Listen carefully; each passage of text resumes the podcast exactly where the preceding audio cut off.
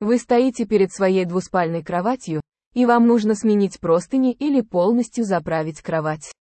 Вы уже знаете, что вам придется ходить вверх и вниз, вперед и назад, чтобы иметь возможность положить все простыни и на матрасники на место и получить идеальную кровать, пока вы не запыхались.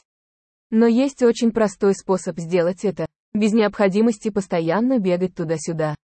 Возьмите на матрасник со стороны этикетки и начните с нижней части кровати, поместив левый и правый углы в матрас.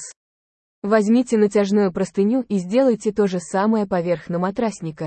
Неважно, если все это свалится в кучу, тогда вы увидите, что все встанет на свои места.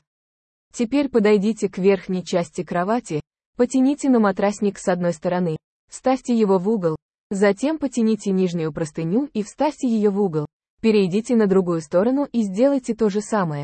Кровать будьте готовы получить простыню выше или пододеяльник, который будет располагаться, сначала решая границу, чтобы положить под матрас, а затем создавая два угла.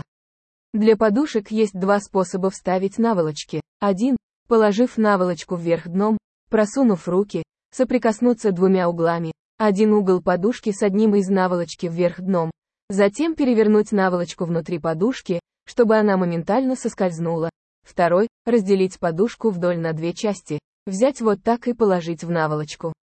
Если наволочка слишком длинная, закройте углы внутри верхней части подушки, а затем оставшуюся часть, чтобы у вас получилась индивидуальная наволочка.